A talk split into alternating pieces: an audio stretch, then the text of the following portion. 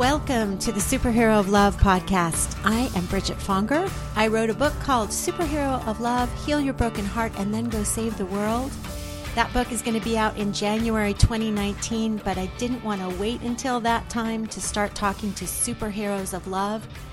And guess what? Here's the news. You are a superhero of love. And through talking to other superheroes like yourself, tapping into that little superhero inside of you, I'm hoping that you and I and all of us start feeling more and more like superheroes of love, meaning that we love and are loved more than ever before. So, welcome. Let's get this party started.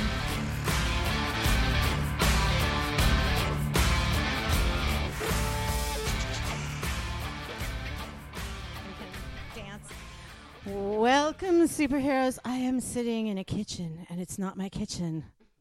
I've been kidnapped by the makers of the podcast called The Other F Word, which is you guys are being so silent and, and staring at me that I, I freaked out that I had said something wrong. I failed right at the beginning. That's how we like to roll.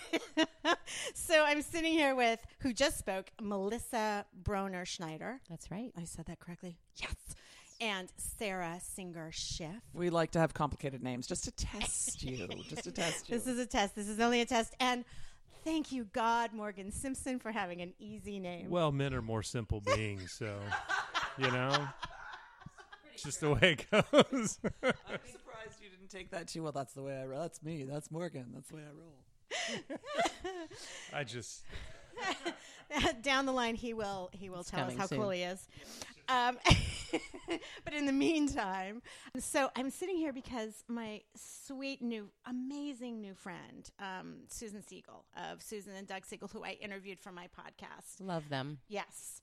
And she was like, "Oh my God, you have to meet, you have to meet them." And I was so excited, and I started listening to your podcast, and I'm now addicted to your podcast because their podcast is, as we just said, called the Other F Word, and that other F word stands for Failure. failure. and I want to talk to you guys. Okay, so I'm gonna. I want to. I want you to tell us the origin story of how you came to to be, but the whole thing I'm so excited to talk to you about is taking care of our hearts in the midst of failure. And you've talked to so many people who mm-hmm. have been taking care of their hearts in the midst of what they consider the worst failure of their lives. And when you listen to the podcast, you just go, "Oh, that you know, there but for the grace of God go I," or that same thing happened to me, or not as bad happened to me or mm-hmm. much worse happened to me or whatever. Thank you for coming and talking because we haven't had an entire podcast at Superhero of Love just on this topic. So I'm totally excited about it. And the other thing that we haven't talked a lot about is parenting, which is part of your origin story. So tell us about your origin story, the birth of the other F Word podcast. The birth. The birth of us. Well, we all, there are four of us. Three of us are here, and then Bipasha is our producer who's behind the scenes. She's so behind that she's not here. Um, we keep her, we keep her in a little closet A and little box. and we are all parents, and we all know each other through Sarah. And so Sarah brought us all together, just to make this story short and sweet, brought us all together because we all had a similar mindset about talking more frankly um, about life and about struggles and and about failure. Um, and we all were tired of the kind of um, shiny, happy portrayals on Facebook and Instagram that everybody um, shows about how easy and perfect life is, whether it's parenting or work or money or health. And um, it's depressing and disconnecting. And we wanted to be more honest and authentic and and real and connect people. And failure does that. And we've spoken to over a hundred and twenty Wow. um, sets of people.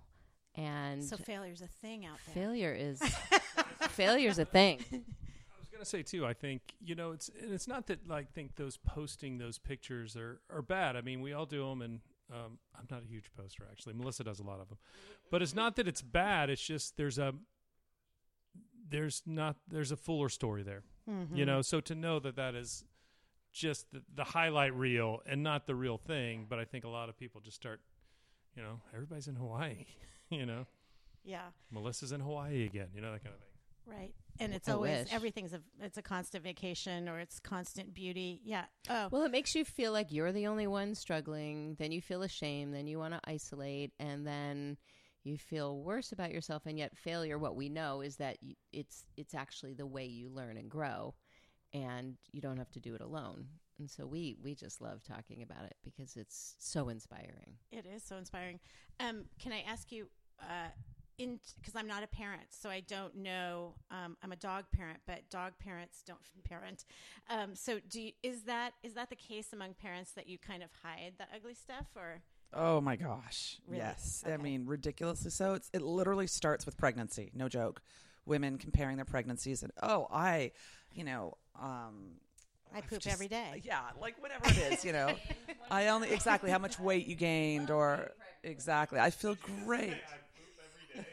no, I've just heard that constipation is a thing. Constipation. Constipation. Oh, you love talking about poop, yeah. Yes, Oh, yeah, you're we right. like- You're a man. You're right. I don't know. If I love talking about it. I'm not afraid to talk about it. Right. Oh, come on, Morgan. Admit it. Admit it. Just a sidebar. Is this I- a poop side? no, by the it's way? not. Not a no, poop okay. side. No, but it's so funny you said dog. 'cause my first thing was uh, our dog snuck out the other day, and like a neighbor brought him back, and I felt shame. Oh, so you can feel, sh- yeah. It was like, oh god, Oh, you know. God. Oh, like, God. I feel shame. My dog just scooted on the floor. You know how they scoot every once in a while, and I felt shame that he she had scooted. well, you should. I think Jesus, that's the right. I mean, like, wow. I can't. Thank But- God I didn't have but- human children. well- Jesus. I felt just like. yeah, it ra- ra- raises it to a whole new level because there is so much failure and so much comparison and so much pressure to be perfect uh, to a point that is crazy making. I mean, by the way, cut to where we are this week with this whole college scandal. Literally, that to me is the pinnacle of really of of this drive for perfection that people feel. I mean, yeah, there's a whole other level. Let's interrupt and say what the hell that we're talking Yeah, about. what the fuck? It's so because it's in our brains so prevalently. So Can I say fuck by the that- way? Yeah, um, I, we say it all the time. Okay, good. Yeah, superheroes of love speak powerfully, whatever words are needed. Okay, Um, good. Okay, so so this week, um, oh, did you say it in your words as a parent's words? You tell us what happened in the news this week. Explain to the listener. Oh, okay. Um, so I'll try my best. Um, so parents were caught uh, in a whole uh, fraudulent scandal that uh, where whereby parents were cheating using a um, what are they called? Uh, a college. SAT prep.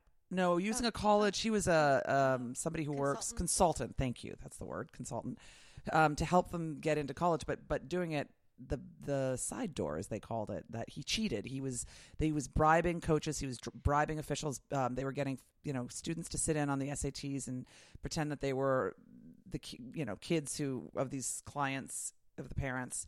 Um, and it, they got caught. They got caught out because they were trying to get their kids into these elite schools, and these kids were not necessarily, you know, I mean, they weren't necessarily like Stanford kids, but they weren't dumb kids. I mean, I'm sure they could have gotten into any any kids can get into any school pretty much. You know, there are schools for every kid, and these parents for for these parents it wasn't enough, and they clearly, you know, were driven to take the illegal route and bribe and and scam and commit fraud to get their kids into the colleges that they felt were acceptable. Is that an okay? Yeah, no, that, yeah, I just wanted to bring them up to speed. So tell tell me how that. So first of all, do you know? it Are you one degree of separation from any of those people? You are. We were having a discussion amongst ourselves about um, the failure and all this, and um, and you know it is really gross and disgusting what these people did, and at the same time, given that we talk about failure all the time, we we we were saying to each other that it's really tragic that there is so much pressure, that there's so much, um, that there's such a drive and need for perfection and and to kind of keep up this image of perfection that parents were willing to go to this point. So Can I ask about helicopter? Because it's like the helicopter crash, right? The helicopter parents helicopter crashed. But um, do you? t- let's talk about helicopter parents because that it does feel like that is driven by. Please let us not fail. And I, I was thinking the exact same thing that you were thinking. I, I was thinking this is actually it's a tragedy, but it's also like so lucky for these kids to learn this really huge lesson Right. so early. Right. I wanted to ask you about helicopter parenting, and um, did is this like a helicopter crash kind of? Uh, that's a great metaphor, you know, because I think um, I know when I see kids and teenagers in my practice, they even if adults around them give them permission to not be perfect, um, if their parents are putting the pressure on them, they don't really have permission, and Right. so it has to start from above, and yet parents have to be really willing to self-reflect. And that's scary sometimes to kind of stop and say what's going on here for me? Why do i why, do, why am i moving so quickly to to um, fix everything for my kid or make sure they don't fail or make sure they don't suffer um, and we talk about this all the time one of the hardest parts of parenting is to tolerate our children's discomfort and pain and yes. failure right I don't know how tiny little things like don't run their homework to school. Let them suffer the consequences so that tomorrow they will be more motivated to remember their homework, right? Like let them learn. But so many parents are uncomfortable with that. And we understand we're all uncomfortable when our kids, you know, are struggling. And yet what we're realizing is that that's where the real, real, real true growth is. And yet, and I, and I think it's interesting that these parents that were caught are all very privileged, right? Mm-hmm. And that some of their kids knew about the scandal and the lying and the cheating, and some of the kids didn't, right? And so there's this whole betrayal for some of the kids who Some of the kids really didn't know. some of the kids really didn't know. wow. You know, and, and I want to throw something out there, and I throw this just as a reflection and a question to your listeners, because I don't know the answer to this. I'm just curious, because it may be the same in New York, but I know in California, like I'm from the Southeast, um, and there's some state schools that are harder to get into, but like if you go to, like if you're, like I was born in Alabama, if you go to Alabama, um, you you can get into Alabama and you can get a job anywhere in Alabama. Like it's a huge degree, like because people are familiar. Same with Georgia. Like my brother went to University of Georgia. You go to Atlanta and you have a University of Georgia degree. In California, this is not to excuse anything. You, it's it's almost impossible to get into state schools. Yeah. Like you can't Yeah. just Yeah. like there's nowhere to go. Like it's a, it's a weird thing here for me. Like adjusting to that. And like my wife went to UCLA. My boys love UCLA. Um, you know, so it's like Some people have to you're start like- in yeah, you're community like colleges. That's a new Yeah, thing since yeah. I went to college for sure. Yeah, so it is an interesting thing. I'm not I'm not trying to excuse any it's it's not excusable, but it is like there there is a, a an interesting thing that I've just noticed in California that it's not like other places I've lived. It's very tricky. I want to.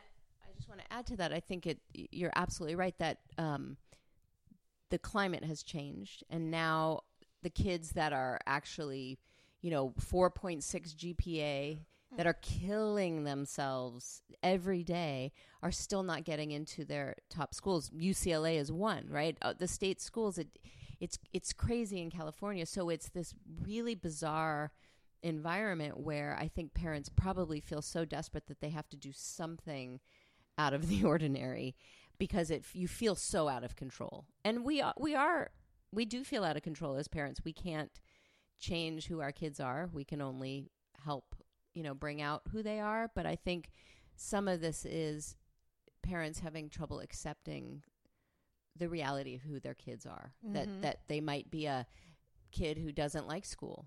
They might be a kid who doesn't want to go to school. They might be a kid who wants to go to junior college for two years and then transfer. Um, they might be a kid who wants to take a few years, and that as a parent, you have to reconcile that v- vision, Right. you know. And I think some parents just aren't able to do that so easily without help. As a, can I ask you a follow up question as a therapist? Because you're working with, so this is Melissa talking, and she's a marriage and family therapist. Right. And so, how, how do you help the parents look at themselves to get to the bottom of why they are? Some because some parents are way more attached to you know like it's an, ex, an a full extension, a mini me of them. So Right. how do you what do you what do you do to? That's a great them? question. For me, that's I think the bulk of my work with kids is that I'm working with the parents because um, that's where a lot of this stuff is coming from. And I think for me, I have to create a place of non judgment and, and no shame. So a safe place to really look at what's going on as a, for a parent. I, I'm also a parent, so I come to the relationship as um, someone who really knows what it's like to struggle in the same way. That we're all struggling with this, and you like know all humans, we we're all want humans, control, right? right? We want control of Right. the outcome of Right. that thing over there. That's right, and we're and and we have so much anxiety as a culture about, um, I think as we talk about perfection, so helping parents look at that, and and again helping parents look at their own childhoods and where Mhm. this came from, where did this pressure for them come from, and and gain some self awareness, and then also what are they catastrophizing? Like really, what what's their fear, and Mhm. what's let's look at what all the fears are, and once you face it, it it might not be so bad. So but it's a process. Parents have to be willing to look at themselves, and I usually they they see their relationship with their children change and ease up and and Mm. can enjoy the moment so much better that and I always say to kids in my practice I I went to seven different colleges I didn't feel good about Oh, it but nobody cares where I went I love what I do for a living but it it really doesn't matter where I went it's the journey the it's the journey that you took right to get there. Yeah, yeah and yet there's so much pressure on our kids to to go from straight a straight right. line from Right. one point to the next, and not fail yeah. not fail One more thing, if I can add, although Melissa said that beautifully, is that we also often on our podcast we we try to encourage conversations um, that look at this type of stuff, and um, whether it be about parenting or relationships or anything, really anything in life. And in addition to looking at yourself, it's also we talk a lot about trying to understand how you're wired and and how what your inclination is. What type of personality are you? What are you inclined to do? Do you go to that place of anxiety? Do you shut off? You know, Mm-hmm. um, and you freak out? Do you do you isolate? Do you you know what do, what do you do? And figuring out how you function and what your tendencies are and accepting them and not feeling shame about them because I think that's a huge factor is that we often think oh I you know we've always been told something you're overly sensitive or you know oh you're you're such a um, you're so high strung or whatever it is Right. and you you you know dismiss You recently had somebody on, right, who was told they were too big. They were too too big exactly much, too Jessica much. that's right yes. Jessica Winther that's right she was, was always told she was too much Exactly. with a sick child, and she had to stand up and be an advocate for that child and be a warrior. And Totally. It's like, well, that too much and too big came in pretty pretty handy. totally right totally Yeah. it's so true so Yeah. it's it's understanding who we are and accepting it and embracing it because there are pros and cons to all of our qualities right and Yeah. so Well said, Sarah. Um, yeah, I think part of it too is, um, you know, the good part of it. I mean, because it is there, um, or I say the good place it comes out of is is you don't want people to feel pain on some level. You know, so there's Mm. there's a part of it that Right, yeah. is just like, look, we want to avoid our kids having pain, but um, that's not possible. One, and it's the way they kind of build up resilience and the way to function in the world. But it's tricky, you know. That's what that's one thing I've learned about the failure is it's it's tricky. You, it's an ongoing process. It's not something. So if you're the person who just like says like, "Hey, I want to solve this failure issue," it's it's not going to happen. You know, it's just like building muscles, getting better techniques, and uh, just kind of uh, like Sarah was saying, like learning how you're wired, learning how you handle things, being able to ask yourself certain questions to kind of help yourself get through it. But it's it's a process, you know, and it's it's uh, there's no getting around kind of the discomfort of it. Yeah, I love that about your podcast too, because failure is always a green topic, right? um, but there's and every episode that you listen to, it's like, oh, this is and every single one, even if you have nothing, like I'm not a parent, I don't have a sick child, and blah blah blah. But it's like I that that um, gave me some. Every single episode gives you so much.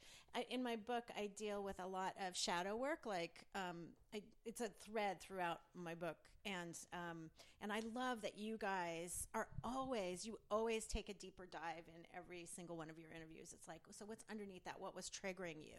What from your past? Was there something from your past that um, that has there's an old wound that needed to be uncovered? Yeah, yeah, because we're all, um, you know, we say a lot on this. We're all we're all coping with things, and you know, in some way, in more healthier ways or bad ways. And that's one thing I like about looking at failure, even though it can be painful. It actually can also be taking a big weight off your back. You know that Yeah. because there is no perfection. It's just a it's just a shield you're wearing that's really heavy. You know, so being able to take that off and look at it, even though it's it, it can be tough work, it still can be a, a great relief in ways. Yeah.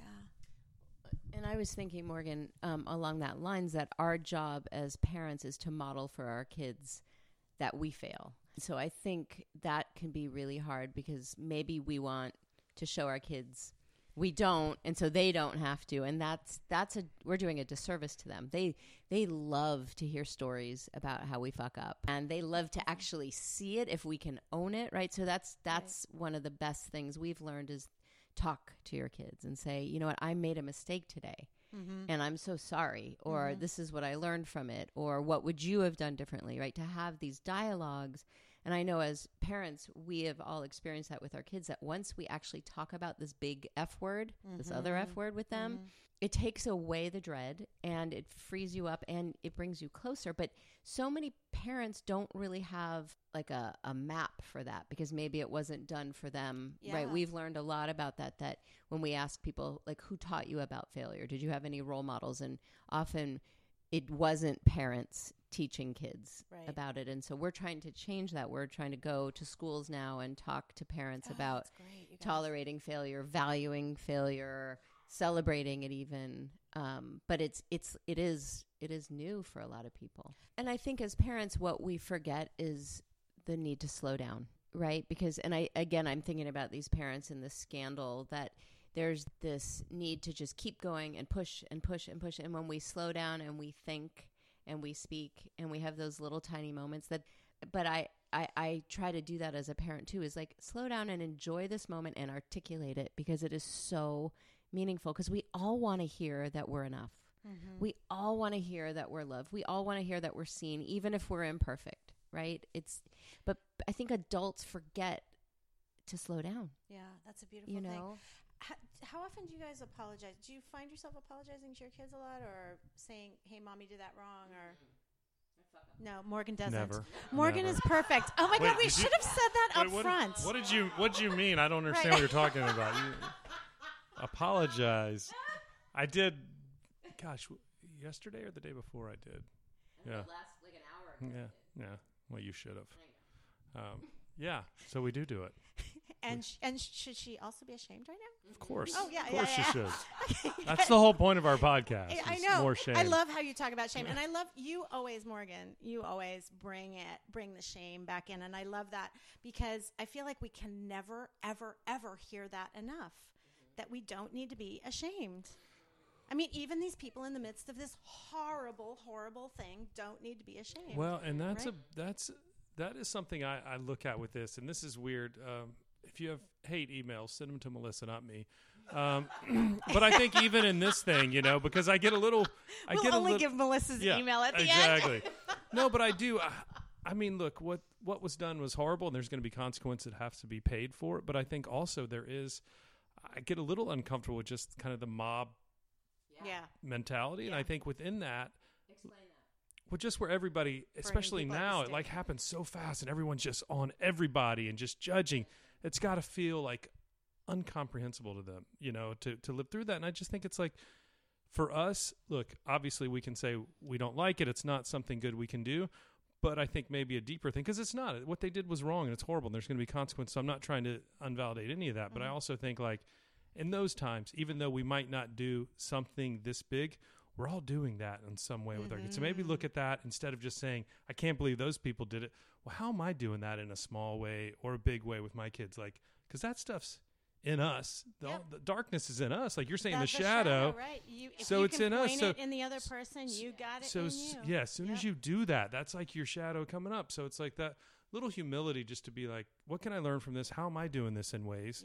Yeah. Um, humility is a good thing. You know, that's Yeah. not to say people get away with whatever, but I just think, um, you know, there's time for So us that- to, to self look and see what we're doing. I love that exercise of label. Okay, what do you think that behavior is that Felicity Huffman did? What is that? Oh, she's. Well, let's come up with some words actually. Like, I was. I mean, I, I sort of have thought of it as a sense of entitlement. Maybe there's Okay. a also a disconnection. I imagine when you're a celebrity, there's a disconnection from reality. You've had people kowtowing to you your whole life and saying yes and saying, well, Right. not your whole life, then you know a good chunk of it. right? People, um, you know, giving you whatever you want. So you kind of feel you don't have a sense of reality. You don't realize that actually Not you can. can be s- bought. Not yeah, and Yeah. and there are consequences. You are still human. So I think there's a, a being out of touch with reality and it, probably a sense of entitlement, like, well, I deserve. And perfectionist. I mean, so like, Mm. so like, I get to look like that. I'm going to take that on for later today when I'm driving home. How am I entitled? There are definitely places where I'm entitled. How am I a perfectionist? Who my perfectionism really does have me railroad people. So it's kind of like a bully. It's like a you know bull in a china shop, and I get like that a lot. And like, there's ways that we can look at how am I that thing that I am on flame about pointing. Right. you know? Right. Well, and and that let's say Felicity Huffman, maybe she's going to learn from this. You know, maybe she will be able to model for her kids, uh, wow, I really fucked up and this is mm-hmm. why. I I've I wasn't thinking it through or I'm I'm having trouble tolerating imperfection or whatever it is that it's so easy for us to judge and yet the hope is that everybody's going to learn something from this obviously as morgan says there there have to be consequences but we all have that um, human part of us nobody's perfect and and we all have those dark sides And who knows what would have pushed us to that exact right. behavior? What? Like somebody that maybe some kid had cancer for two years in high school and they think it's not just for them to not get because they deserve it, but because they had cancer for two years in high school, they didn't get the grades and the SET scores. So I'm going to do what I can to get what is justly my child. That's right. We don't know if there's trauma. We don't know everybody's own story, and so being curious about it. I we we joked, but we said if anybody wants to come on our podcast who's been through this, it would be so interesting. And we always say that whether it's what's going on in the world, politics, all all this dark behavior that's coming out, we're saying like let's talk about it. If you can own your shit and understand why you did it and feel remorseful, or as we talk about, take accountability mm-hmm. and then learn from it. Don't get excited, Oh my God, Morgan's undressing. is Morgan's undressing. Wow. I know. We wear layers here. I'm breathing heavily because Morgan is undressing. Wow. Oh man, the abs. Wow. The Wow, hold abs, on. The pecs. Oh dear God, I can't concentrate. What were we talking about? I don't remember. There's no failure in that chest. And that body. I mean, Might God, be that my new favorite person.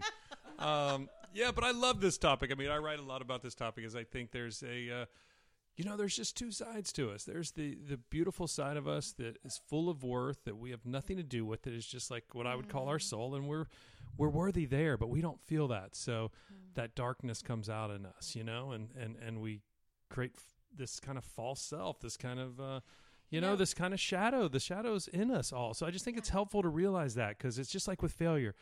Um, if you don't look at it, it grows bigger. If you look at it, you can handle it. Yeah. You know, so it's like just knowing, having some humility, and um, yeah, I like that. That that's a good word, humility. The other thing that I was thinking, and this is this is going to sound really superficial and judgmental, actually, but I'm going to say it anyway.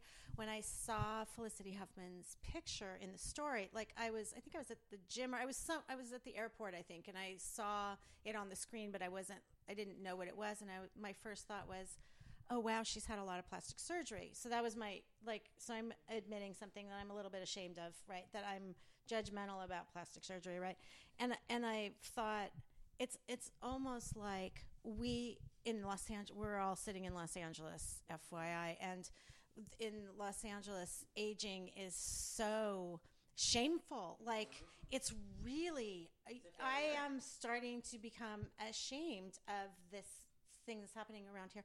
I'm pointing to pointing pointing pointing to my chin everybody.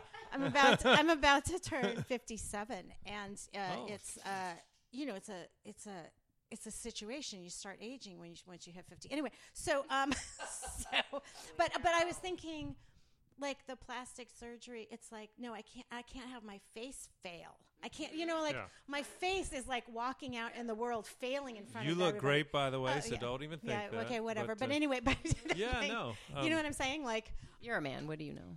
No, it's no, it no, it's I I that's exactly it. It's like showing that you're failing at aging because you're supposed to age beautifully and and without wrinkles and everything's supposed to stay lifted and if not you're a failure Yep. and it's in LA makes makes everything worse you know it's just a crazy warped zone that we live in Well, and yet when you do get plastic surgery, people talk about it in a judgmental way too. So there's kind of no winning, honestly. And I don't think it's quite as bad for men as it is for women, but I do think it. I, I was literally listening to a radio show the other day, and they were saying the number of men plastic surgery uh, is rising hugely. No, I agree. I think it is going up.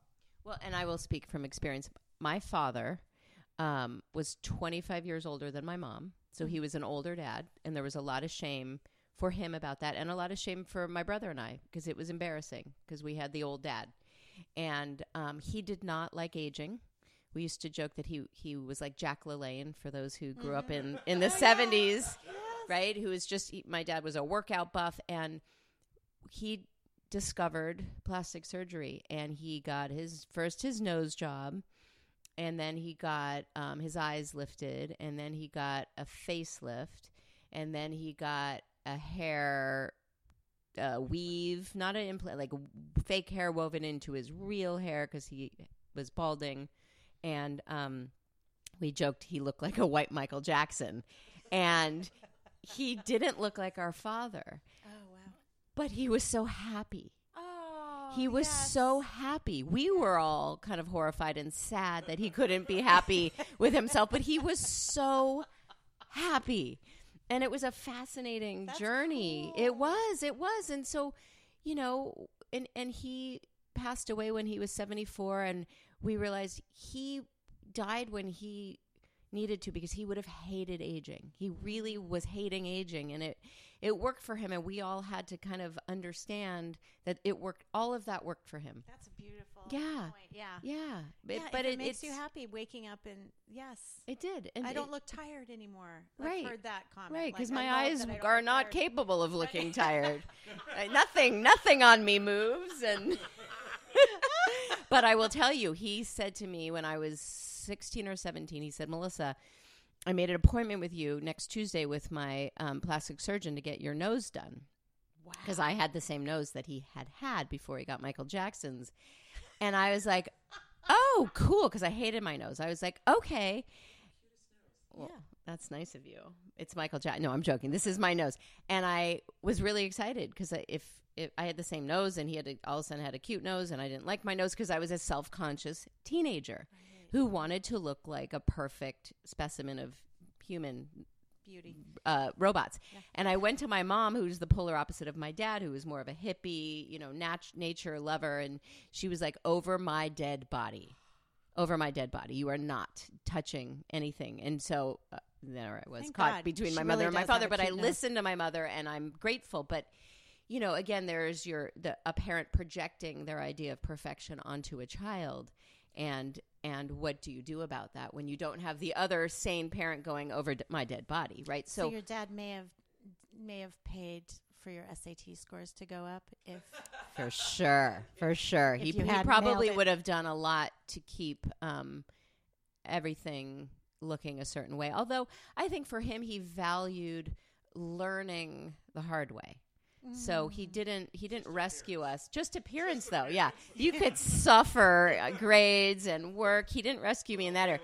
But your nose better be a cute little Michael Jackson nose. It's funny though what people value.